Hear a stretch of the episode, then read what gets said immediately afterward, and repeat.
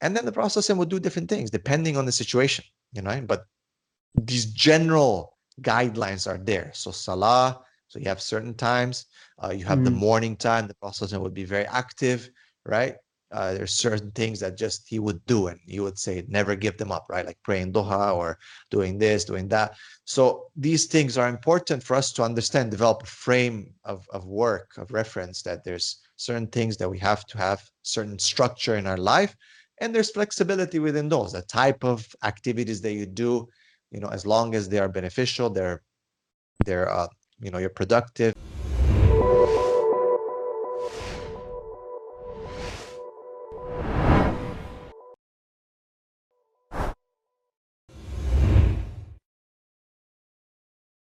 Assalamu alaikum all and welcome to another episode of the Optimized Muslim Interview Series podcast.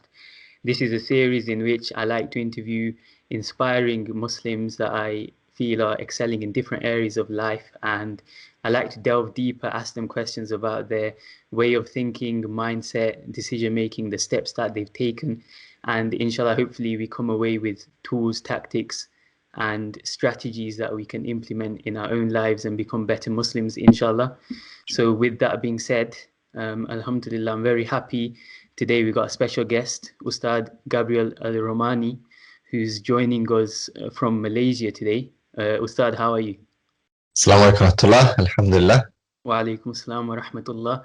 So, just a, a, brief bit of background about Ustad uh, Gabriel. He's currently working as a principal in Malaysia and educational consultant.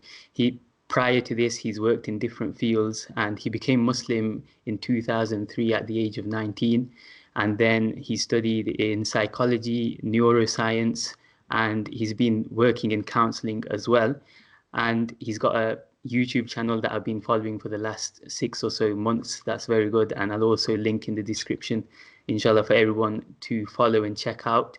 Um, with that being said, um, Ustad, just uh, getting straight into it then.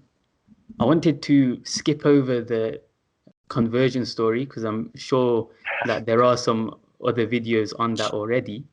Um, yeah. But I just wanted to, I'm just going to follow my own curiosity, inshallah. So after you converted age 19, let's say you became settled as a Muslim to now, if you could just give like a brief summary of like the steps that you took and um, the kind of the decisions behind that inshallah Okay, طيب بسم الله والحمد لله والصلاة والسلام على رسول الله صلى الله عليه وسلم.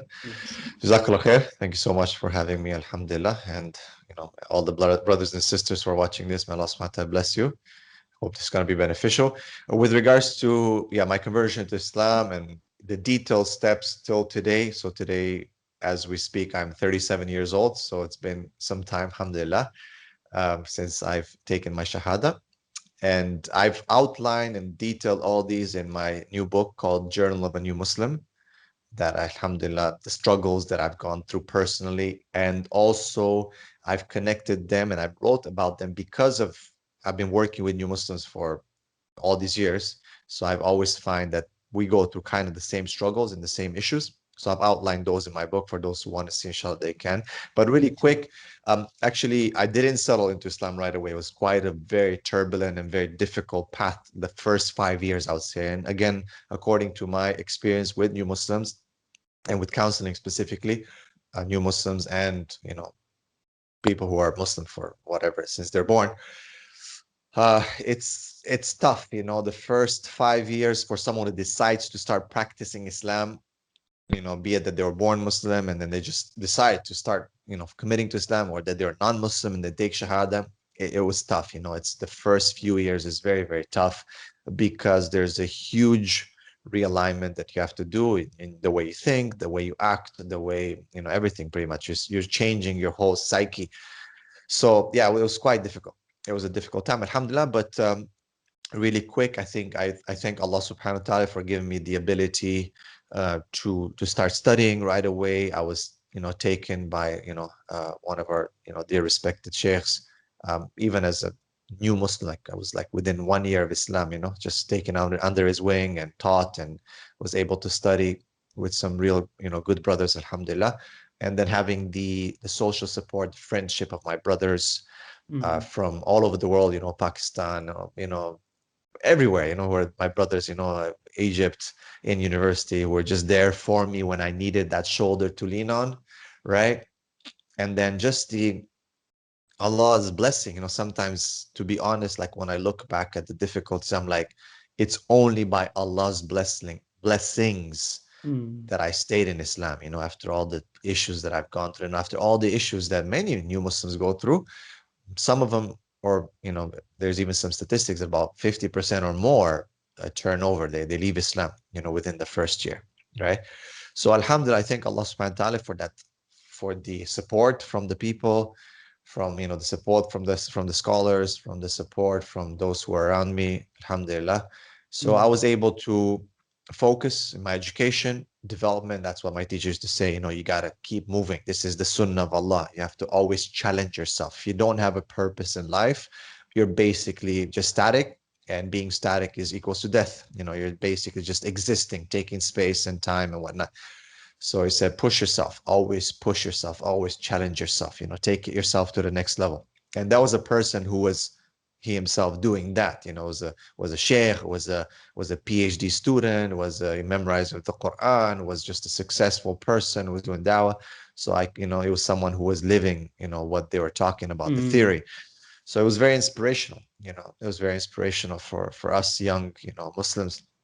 So alhamdulillah i took that path and you know just day by day challenging going through the challenges working through it Mm. and you know alhamdulillah i was able to to graduate you know my first degree then challenge myself again was able to move to the middle east and uh, you know work and then again getting to management getting to schools became a school principal counselor Mm. and imam khatib so it just all these experiences brought me till today you know where we're talking right now and what i'm doing today it's all a you know it's kind of like a sum of all the you know the experiences and education that i've had brought me till till today alhamdulillah Jazakallah khairan. So, um, in this period when you were learning with the brother or the sheikh that you said took you under his wing, at what point did you decide? Did you have a plan as to what you wanted to do with the next 10, 15 years, or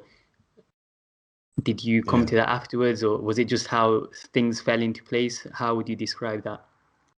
I, I think that's the yeah that's perfect question. And um, i've had a plan yes i had a plan and my sheikh was helping me with that plan right? And i think that's where a lot of educa- uh, educators teachers sheikhs fail to do uh, to do that. We don't have that tarbiyah that the prophet ﷺ used to do with the sahaba where there's that proximity where he would actually do tarbiyah. Tarbiyah is taking someone from point A to point Z or point whatever you want to call it, um, helping them, being involved. Today, we kind of just lecture people. We just do lectures. There's no more disciples. Uh, very few scholars that take disciples. Scholars today are just YouTube, Instagram. I'm not. I'm not disrespecting anyone. Please, I, you know, I understand how difficult it is for them. There's a lot of pressure. A lot of people asking questions. They have their own lives. Blah blah. But see, when you take that path, you know that this is going to come to you. You will have to build disciples. You will have to sacrifice. You know, I always tell my family, you know, that you know, you guys married into a, uh, you know, to someone who's, you know, just you're not number one in terms of things. Like this is just the way it is. Dawah is number one Mm. for me and Mm. is you're gonna you're gonna have to share my time with everyone else with the rest of the world and they they need to agree to that. Because a lot of people do want to do dawah and they want to follow the paths of the prophets and whatnot but then when the difficulties hit you get challenged you get pulled from this side from that side you get questioned people come after you then people start kind of backing off right? You can't that's not the sunnah of the prophets right? So yeah, I had a plan, and what you know, Allah Subhanahu wa Taala is the best of planners. So that plan changed a lot, but there was a clear vision as to what I do. Mm. So for me, Mhm. the plan was, and as I my teacher my my teacher taught me, and as you know, connecting to the Quran Sunnah, that the the the objective has to be very clear. You know what you want to get. You want to get the pleasure of Allah. You want to make sure that Islam is the dominant system in this world. That this is لِيُثِيرَهُ عَلَى دِينِ كُلِّ that this is the way, the solution to all the world's problems. and that's what you're going to try to do. How you do it can change you know the means the asbab will change. So i wanted to be a doctor first right? So i went into that and you know so i uh, you know that that didn't kind of work out and then i just kind of made an adjustment and i was always very intrigued about psychology and the human soul. So you know i went to biology and psychology and neuroscience and cognition understanding the way people think. I did some research parkinson's um, you know then went into education. So the, the changes were happening. So i did my first degree was in in psychology then went into education because i thought okay like so i didn't make it as a doctor but that's good. I'm happy alhamdulillah because i worked as a, uh, a respondent in the uh, you know emergency and for years actually i volunteered there and worked there. And then i realized you know what? I think i'm happy that it didn't work out. And mm. then i said mm. okay how do i now you know still connect to people. I want to work with people but yeah. maybe more than just treating their physical needs i'm going to treat their spiritual and, and, psychological needs. So i said okay this is cool. I like it. Let me get into education because i need to understand what the problems are because i realize that there's a problem in the world. You know there is a problem within the fitra of humanity. Things are changing fast. There's a lot of new systems and ideologies that are coming up really fast and I need to address these. So where can I position myself as a solution to certain world problems? I cannot solve all the problems, but maybe a few that I can focus on and specialize in and work within these. So, okay, I got into education. I got to understand my students, be it in the West. Then I moved to the East, understood the students in the East. I realized, hey, they're not so much different than the ones in the West. You know, they're having pretty much the same problems, despite what some of the people say today that, oh, the problems in the East are different than the problems in the West mm. and whatnot. Mm. Don't listen to the people in the East. Don't listen to the people in the West, whatever. They're all the same. We're living in a global village so that helped me to understand the problem you know giving the khutbahs for so many years parents would come after the khutbahs you know being a teacher parents students everyone you know it would just come and say okay what you've said is resonating with us. We're having this problem that problem. Then i start seeing patterns. I start seeing okay same issues coming up again and again. So i said okay fine. Now what do i do? Okay so i you know at the same time i was doing my islamic studies my bachelor's islamic studies of sharia. So that took quite some time. Alhamdulillah was a blessing. And so finished that as well.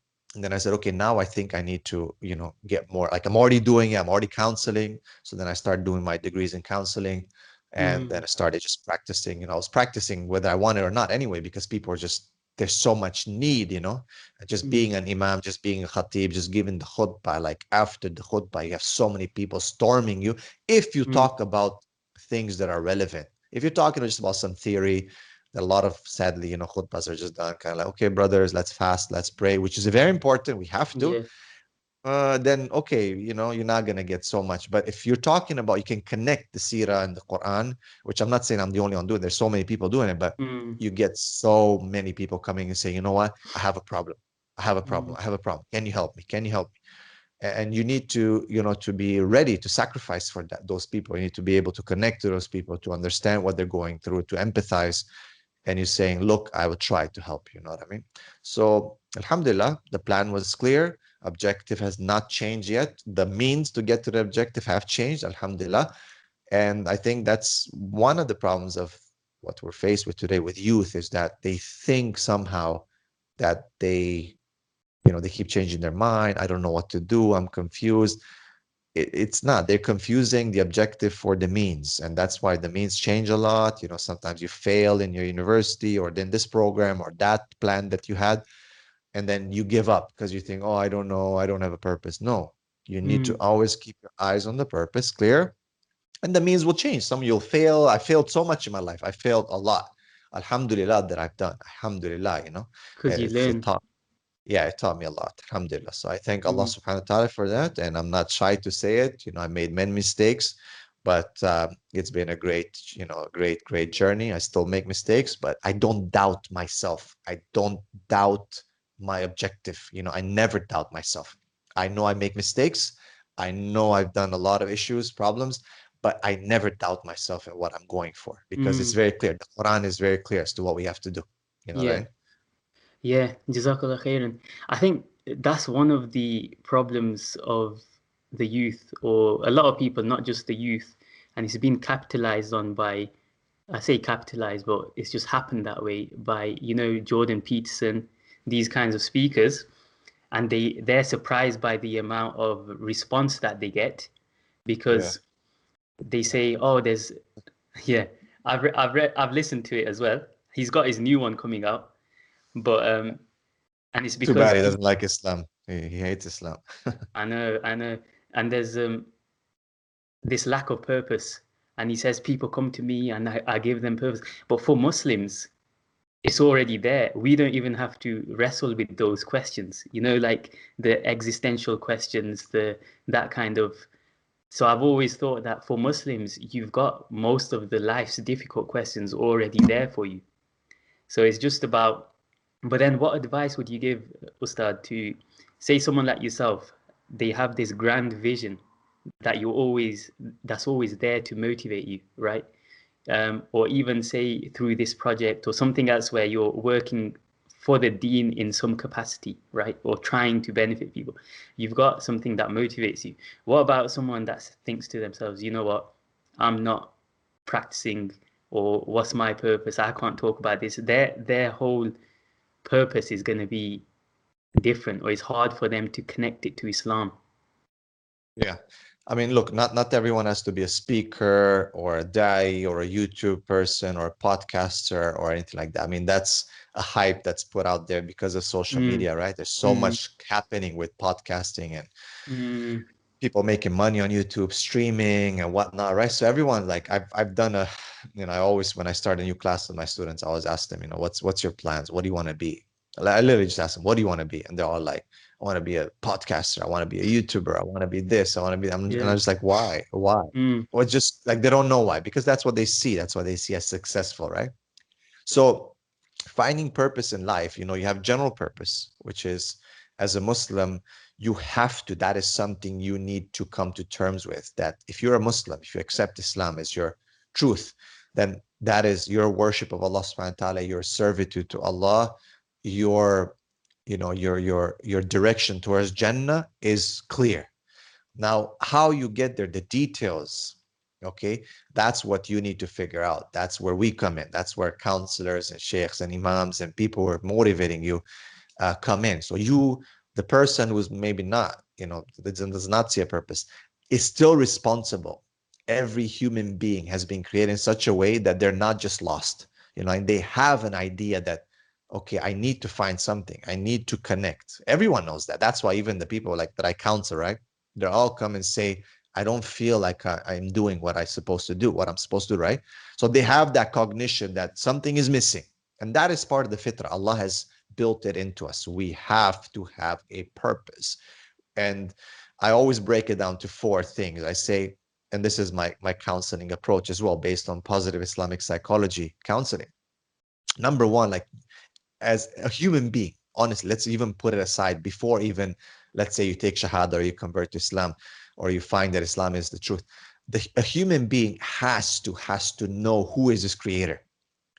If they don't know that there's a creator and who is that creator then they're lost you know? And being not being in sync with your fitra and the way you were created naturally you were created to know your creator you know or to want to know your creator if that is missing, it's equal to depression and anxiety. That's why people turn to drugs, this, that. They look at different philosophies and they need to fill a void. But you have to fill that void with the right thing.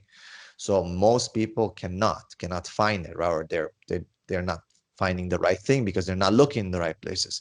So you need to know your creator. Okay, number two, you need to know yourself. If you don't know your who you are, you don't know your fitra, you don't know what's your weakness, what's your strength, then again you are lost. You are equals to depression anxiety right? So again you have to turn to drugs to different to music to all kinds of stuff to fill that void. Number three you have to some people even if they achieve that i.e muslims they know allah is allah they know they're muslim they're supposed to pray this and that but they cannot reach point number three which is what's your purpose in this life? You know what did allah create you for you can know allah you can pray to allah you can do all that. That's not the only purpose. You you need to know how and what is that purpose right? And that is to to be in the service of allah. And it's not just to pray and fast. There's so much more to that right? So that itself when you achieve that purpose that's when you have uh, you know you feel like you you count like you mean like you have a, a direction Okay, and number four is the details of how to achieve that. How do you learn? How do you how do you get there? You know, a doctor maybe, maybe you're a doctor, maybe you're a podcaster, maybe you're I don't know, you know, a cleaner. It doesn't matter. You know what I mean? There's amazing stories and amazing incidents where people are just dishwashers or cleaners or whatever, but they found purpose in what they're doing. They were you know that was just their their way they would talk to people and they would change people's lives you know on the street or something like that you know and it doesn't matter. You don't have to be a doctor. Not mm-hmm. everyone is going to be a doctor. Some people mm-hmm. are street cleaner cleaners you know? But they they find whatever they do that they can you know connect to people and still fulfill their objective you know by doing what they're doing you know? And you find that a lot in certain places.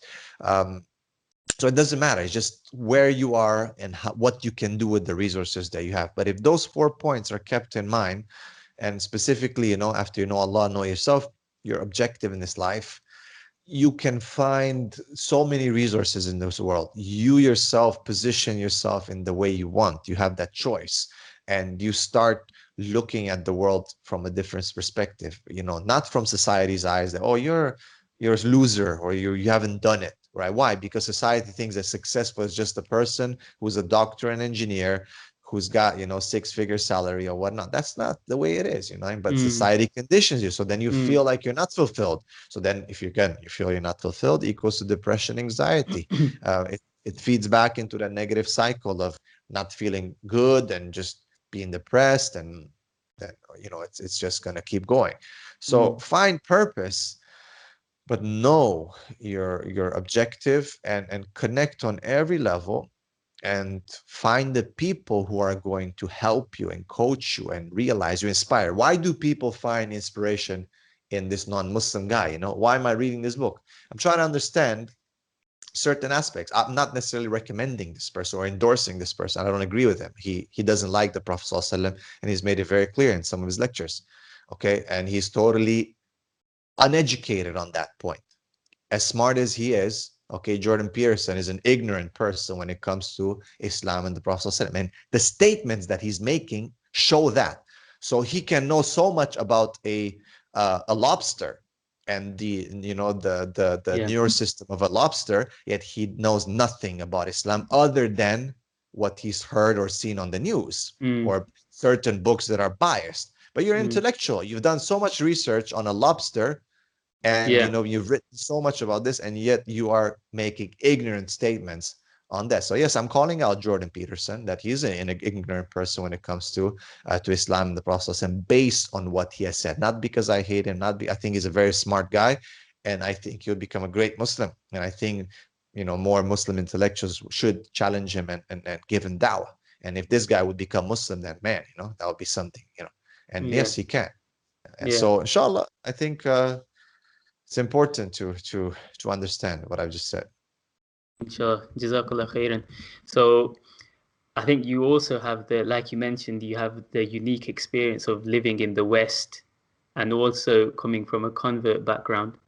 Um, and then also living and working in the Middle East.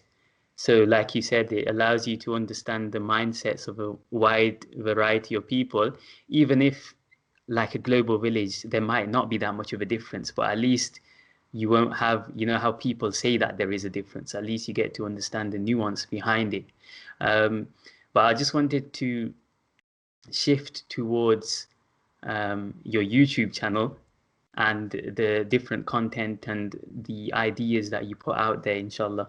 And because that's initially what um, drew me towards your content after i saw your interview with ustad um, daniel Haqiqatjou i had seen you before um, for the viewers, I know I've seen you on perhaps a different YouTube channel from years ago, but then I hadn't seen you for a few years, and I, I know you've been on some TV channels as well.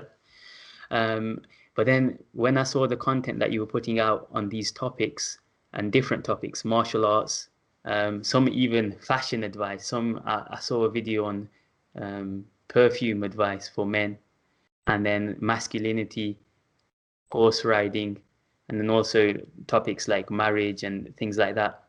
Yeah. When was that? Um, were you always like this, or was it a conscious decision that you made to kind of go in these directions, seeing that other people weren't talking about this topic, other learned people? Right, mashallah. That's a great question. So obviously, I think um, coming into Islam, my first, my first um, passion, my first uh, field of work was, of course, um, education, and specifically, it was to deal with uh, new Muslims, right? Why? Because I was a new Muslim, right? So I was a new Muslim, so a lot of my focus was on new Muslims, dawah to uh, to to non-Muslims because that's where I was, you know. Right? So I think we definitely, as human beings, we we change, we grow, we adapt depending on what you know society throws at us. So um, that was one of the things that I worked in. And I said, okay, that's that's good. Alhamdulillah. There's a lot of people are doing that. I said, how can I now focus a bit more, right? Let me let me focus a bit more. Let me try to to be a bit more specific. So new Muslims, I'm still working with, no doubt, and uh, it's a very something that's very, you know, close to my heart because I am still a revert or convert. I'm not a new Muslim anymore, but I'm, you know, what qualifies as a revert as a convert. So definitely that's something. Then i moved on you know to again moving around the world. Uh, when i became an educational consultant i was being called to different countries to do lectures to work with communities. I started talking to people more and more. I started talking to my students more teaching in different countries and again seeing patterns and seeing problems and then you know of course, meeting with some of the sheikhs, like, you know, as, I, as you said, right, I worked with Dr. Zakir Naik, Dr. Muhammad Salah, Sheikh Asim al-Hakim, all these people that you guys see, right? We worked with Huda TV, with Peace TV, with Iqra, with so many mm. different channels that we started doing TV shows. And I think it was when I went to Egypt first uh, to, to film for Huda, where I, I wanted to do a show that was a bit different. No, actually, sorry, I started with Iqra. It started with Iqra, which is a Saudi-based channel it's in Arabic and English as well. And they came to that time I was in Dubai, and we filmed something called uh, Youth Problems, and it's still available on YouTube. You know, it's called Youth Problems, where I'm interviewing these three young, you know, boys, right? talking about different things and things that came up out of those interviews was like homosexuality and uh, you know uh, dating and zina and drugs and alcohol and and i was like okay and that's exactly what my students talk about in class you know uh, that's the the things that parents come and talk to me about the khutbahs, you know.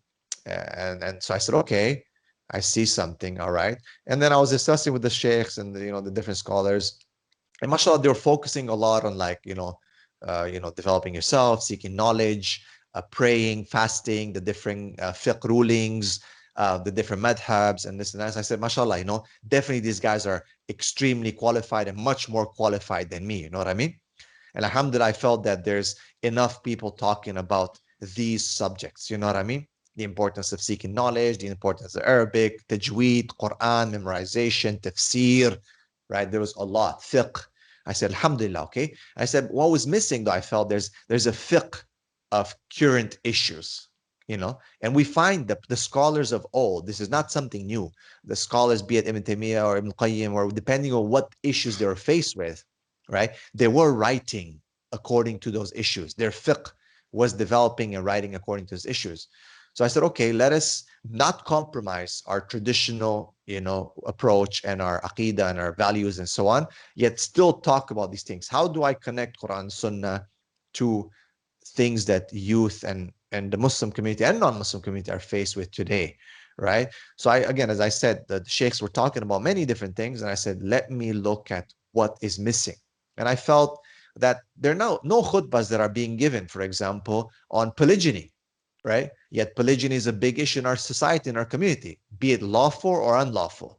So non-Muslims are doing polygyny unlawfully, day and night. You know, they're committing zina and having girlfriend, boyfriends, whatever. You know, right? The Muslims are also, uh, you know, doing that. But people are not talking about what's allowed, what's not allowed, how to do it, what's happening, this and that. You know, mm. marriages are falling apart. There's this and mm. that. I said, okay, when is the last khutbah? No. And when I talked to some of the sheikhs, they said, look, man, we don't want to be killed by our wives or the community. You know, we're going to lose our jobs and so I said, okay, no problem. Like, it's okay. I, am not going to worry about it. Even though, yes, I, I almost lost my job because of talking about these things. Uh, and I've been, you know, given official warnings by my company to keep quiet and start stop talking about this stuff, mm. you know, and that's in a Muslim country.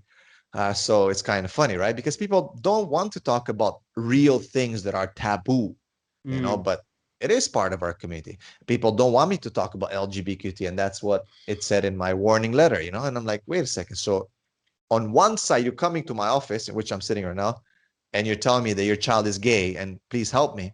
On the other side, when I'm educating the community about it, you're like, Shh, keep quiet, you know. Why? Mm. Why? Why this? Why this fear? Why? Why are being cowards? You know what I mean? Yes, I decided to talk about these things.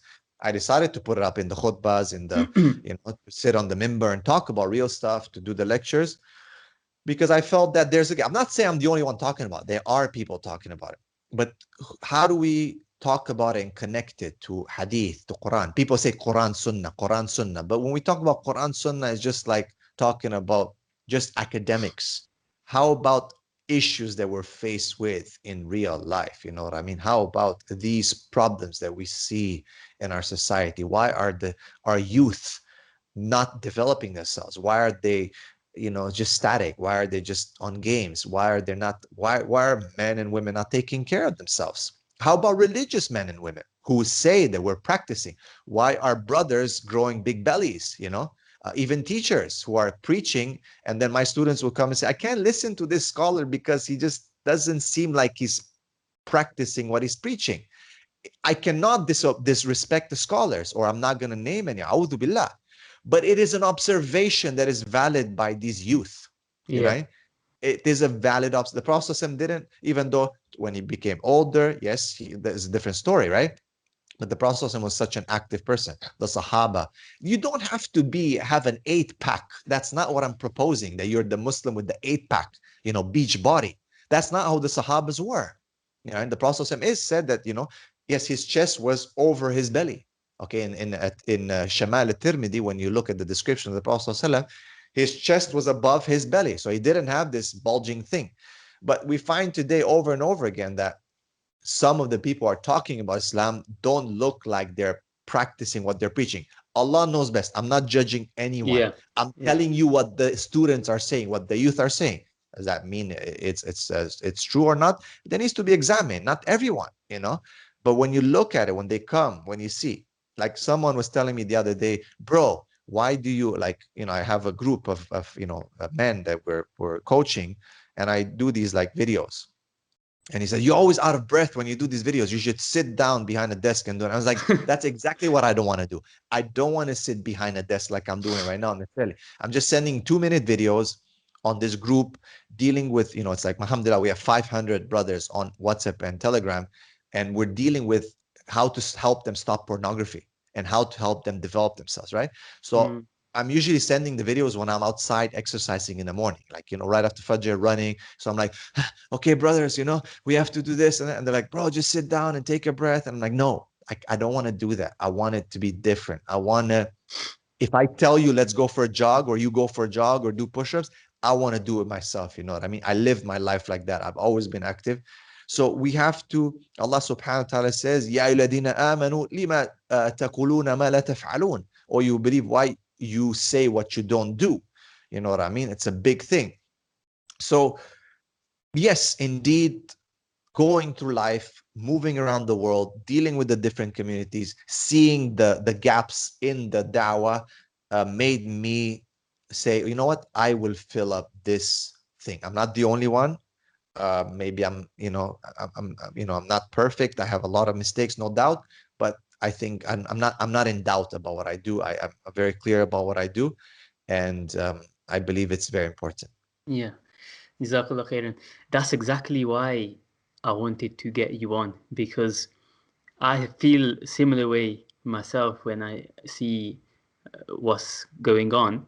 And one just slight thing that I mentioned before moving on is one thing that I like about your videos is even though you touch on these topics, it's maybe the psychology background or the counseling background, you do it with a degree of empathy, meaning you give disclaimers. I know some people get annoyed at the disclaimers because they're like, why do you?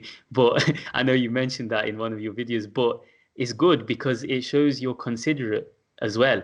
And it kind of, um, what's the word? It gets rid of people just picking out the easy thing to say. Just they don't want to listen to it. So they just say this to kind of excuse themselves.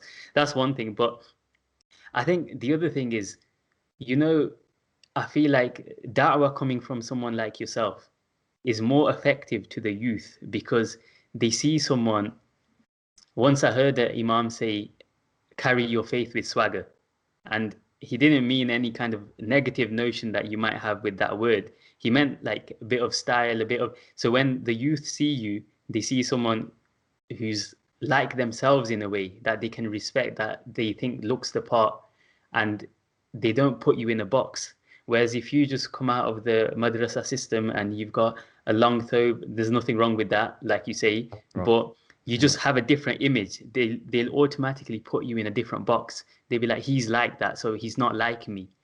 That's what I think it helps relate. It's a very good point. I mean, I, I wear thobe, I wear the ghutra, I wear the the imama sometimes.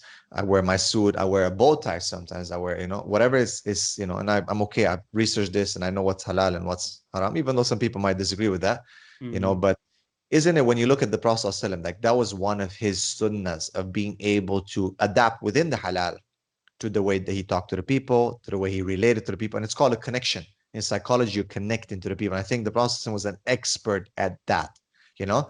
People say yeah but he was wearing this. Well look abu jahl was wearing a, a thoban a turban a turban as well you know? The prophet was not necessarily distinguishing so specific from the kuffar in that because some people will say oh you know you're being mm-hmm. so mm. close to the kuffar. The- Abu Jahl was wearing a turban. Abu Jahl was Mhm. wearing the same, but there was specific things that yes, the Prophet in look he would distinguish from the kuffar.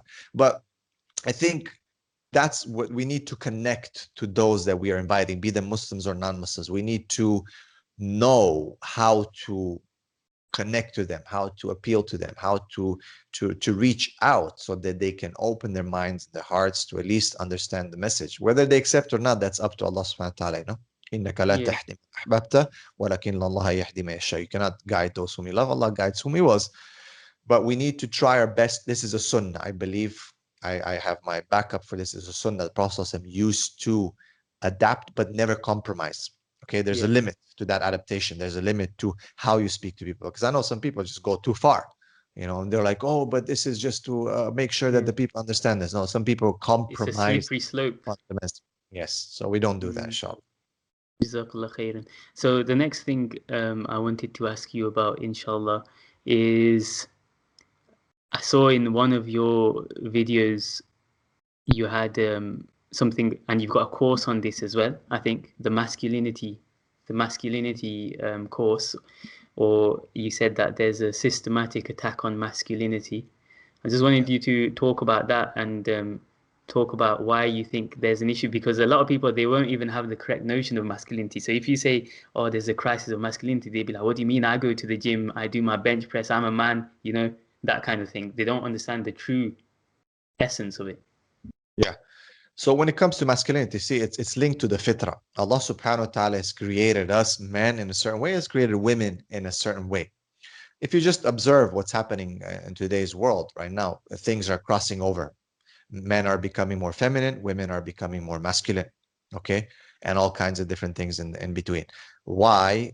Because very simple. Allah created us in a certain way, and creating us that in a specific way, that fitra, allows us to understand his guidance better so allah has created the the hardware which is us our biology our psychology okay then he has given us the software which is the wahi the revelation quran and sunnah you know wahi throughout the history of mankind through different prophets how to operate modus operandum you know how to move forward how to live in this life okay? When the recipient the fitra is damaged then you cannot revelation cannot come in you understand?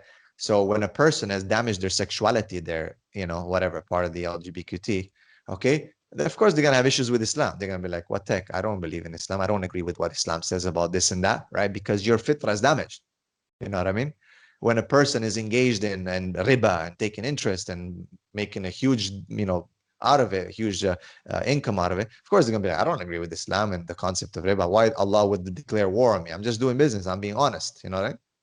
So you have to understand that fitra is is something that is Allah has decreed it for us, has put it for us, has created for us. and we have an amana to protect it. So when it comes to masculinity specifically, as we're males, I talk about femininity as well, but uh, you know your questions about masculinity. I believe that you know we human beings are conditioned. That's what dawa is in the end. You know, influencing and telling people. So they can be positive dawah, can be negative dawa. So we're conditioned today um, to to act in a certain way you know media the food that we eat the environment everything has affected that fitra specifically for us masculinity so men are not real men anymore they're males biologically but they're not men what do you mean brother well very simple what's our standard our standard is again of course as allah says in the quran you know لَقَدْ كَانَ لَكُمْ فِي رَسُولِ اللَّهِ أُسْوَةٌ حَسَنَةٌ the prophet is the best example and then after him the sahaba so when we look at that definition, those were real men. Rijalun. Okay. لا تلهيهم تجارة ولا you know uh, as Allah subhanahu says that these are real men that they do not get sidetracked by their tijara by their you know from the remembrance of Allah right mm-hmm. real men okay uh, we see that Allah subhanahu wa ta'ala sent men as prophets only men okay even though some some a very small you know number of scholars have said that you know maybe there was Maryam alayhi salam could have qualified as, you know, this is easily refutable. Okay. It was always men that were sent as prophets. And there's a reason for that.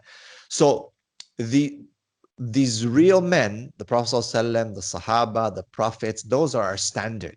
Okay. So when we compare today's men to that, we find that there's a big difference.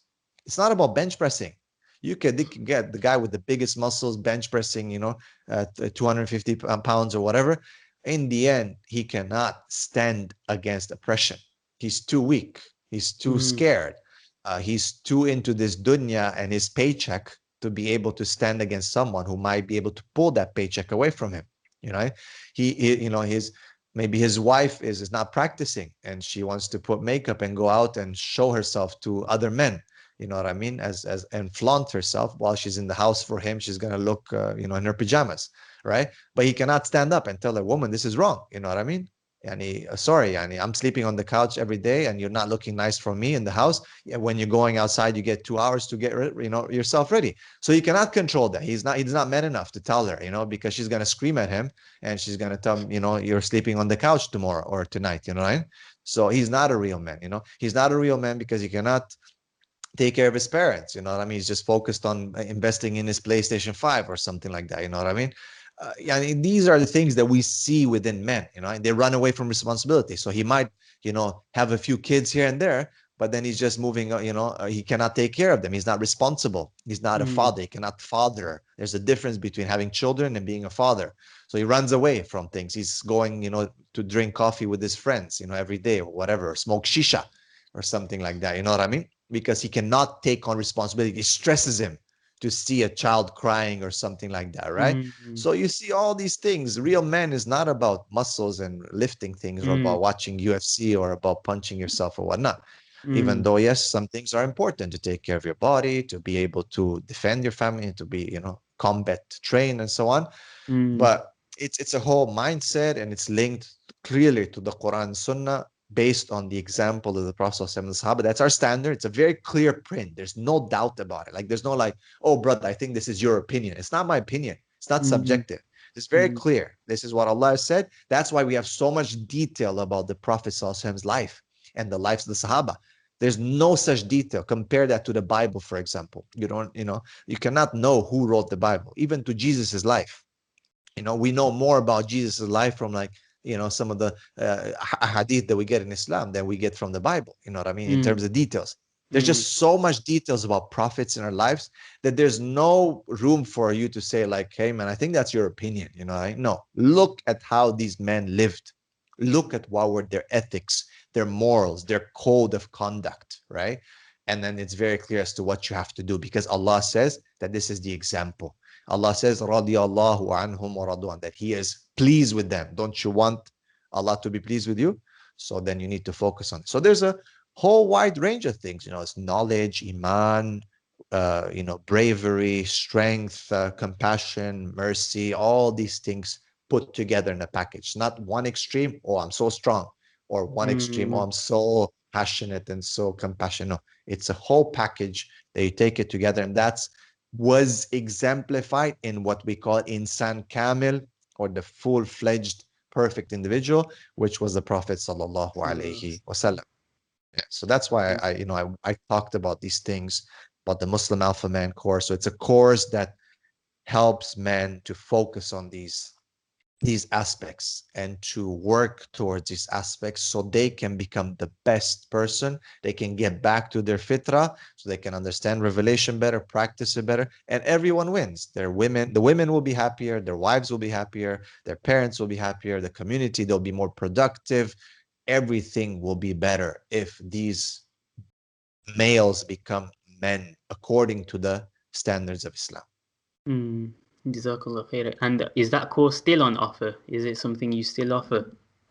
Okay, so what I was doing, I was doing just like one-on-one coaching for those who wanted to take it with me and go through the modules. And right now, I'm working on actually putting it out there as a um, like a learning uh, management system where they can go through all the modules and do the work, and then hop on to the personal coaching, the groups that we're doing, that we have, you know, constant, uh, you know, support for brothers uh, to develop themselves. So yeah, you get to access this community of brothers from all over the world who have one goal, you know, just to please Allah and to develop themselves to become the best. They can become better husbands, better sons, better, you know, uh, employees, better CEOs, whatever they are, wherever they are in their lives, whatever they're doing, is just about bettering yourself and becoming a better man. You know, right? Mm. Jazakallah khairan. Um, a couple, two or three more questions, inshallah. I'm very appreciative of your time. So these are going to be more based on um, your routine and how you fit in certain things. So you mentioned exercise before. Um, is that something you know how people have like non non negotiable uh, activities in their day? Would you say for you, exercise, fitness is that a part of that or do you just um, do you have like a structured way of doing it or is it just whenever you get time or how do you um, kind of incorporate that into your day? Okay that's a very good point. Yeah so that is i think uh, non-negotiable. Like if i stop moving it's it's just you know and that's the problem with most men they stop. They just stop. And a lot of believe it or not i know a lot of people are not going to like that. The wives are not going to like that. But most men stop or slow down when they get married. Okay and they'll find a an excuse. They say, "Well, I'm busy and this and that." Yeah, but you're not busy to spend an hour on your phone. You're not busy to watch some stupid show. You're not busy to, you know, take that time, restructure your day, and use that time towards yourself, towards self-development. Okay. So for me, it's very simple. It's very simple. Again, we I don't want to come up with my own things. I want to follow Quran and Sunnah as much as I can. So the Prophet said, "Burikali ummati fi bukuriha." There's it's been made blessed to my ummah he made dua. Allah has blessed the time in the early hours. Okay, so if you don't wake up early, then well, good job because you're gonna be uh, 10 a.m., 11 a.m. by the time you wake up, have your coffee, get past the you know the the headache and whatnot, start being productive by 12 maybe. Khalas, by 12 I'm already done, man. By dhuhr time I already done my day. So mm. yes, I wake up. I try to wake up a bit earlier than Fajr. If we can put in some qiyam there, Alhamdulillah, that's good. It's not you know every day necessarily, but then you wake up at Fajr and you start your day early, you know what I mean? So usually with some exercise. So I would say at least five of the seven days I get out to either a jog or to my gym, uh, to boxing, to, you know, uh, to the bag, to my, you know, high intensive jog. Uh, I need to move, you know, I keep a variety of things so I don't get bored. So I alternate things, uh, but it, it happens at least, you know, five days a week has to be. And even the rest of this uh, the other two days it'll be work in the morning. Either like you know this morning i've been having interviews i didn't have my exercise but yesterday i was you know doing my running and all mm. that and day before so i keep the morning busy make sure because i get so much done in the morning.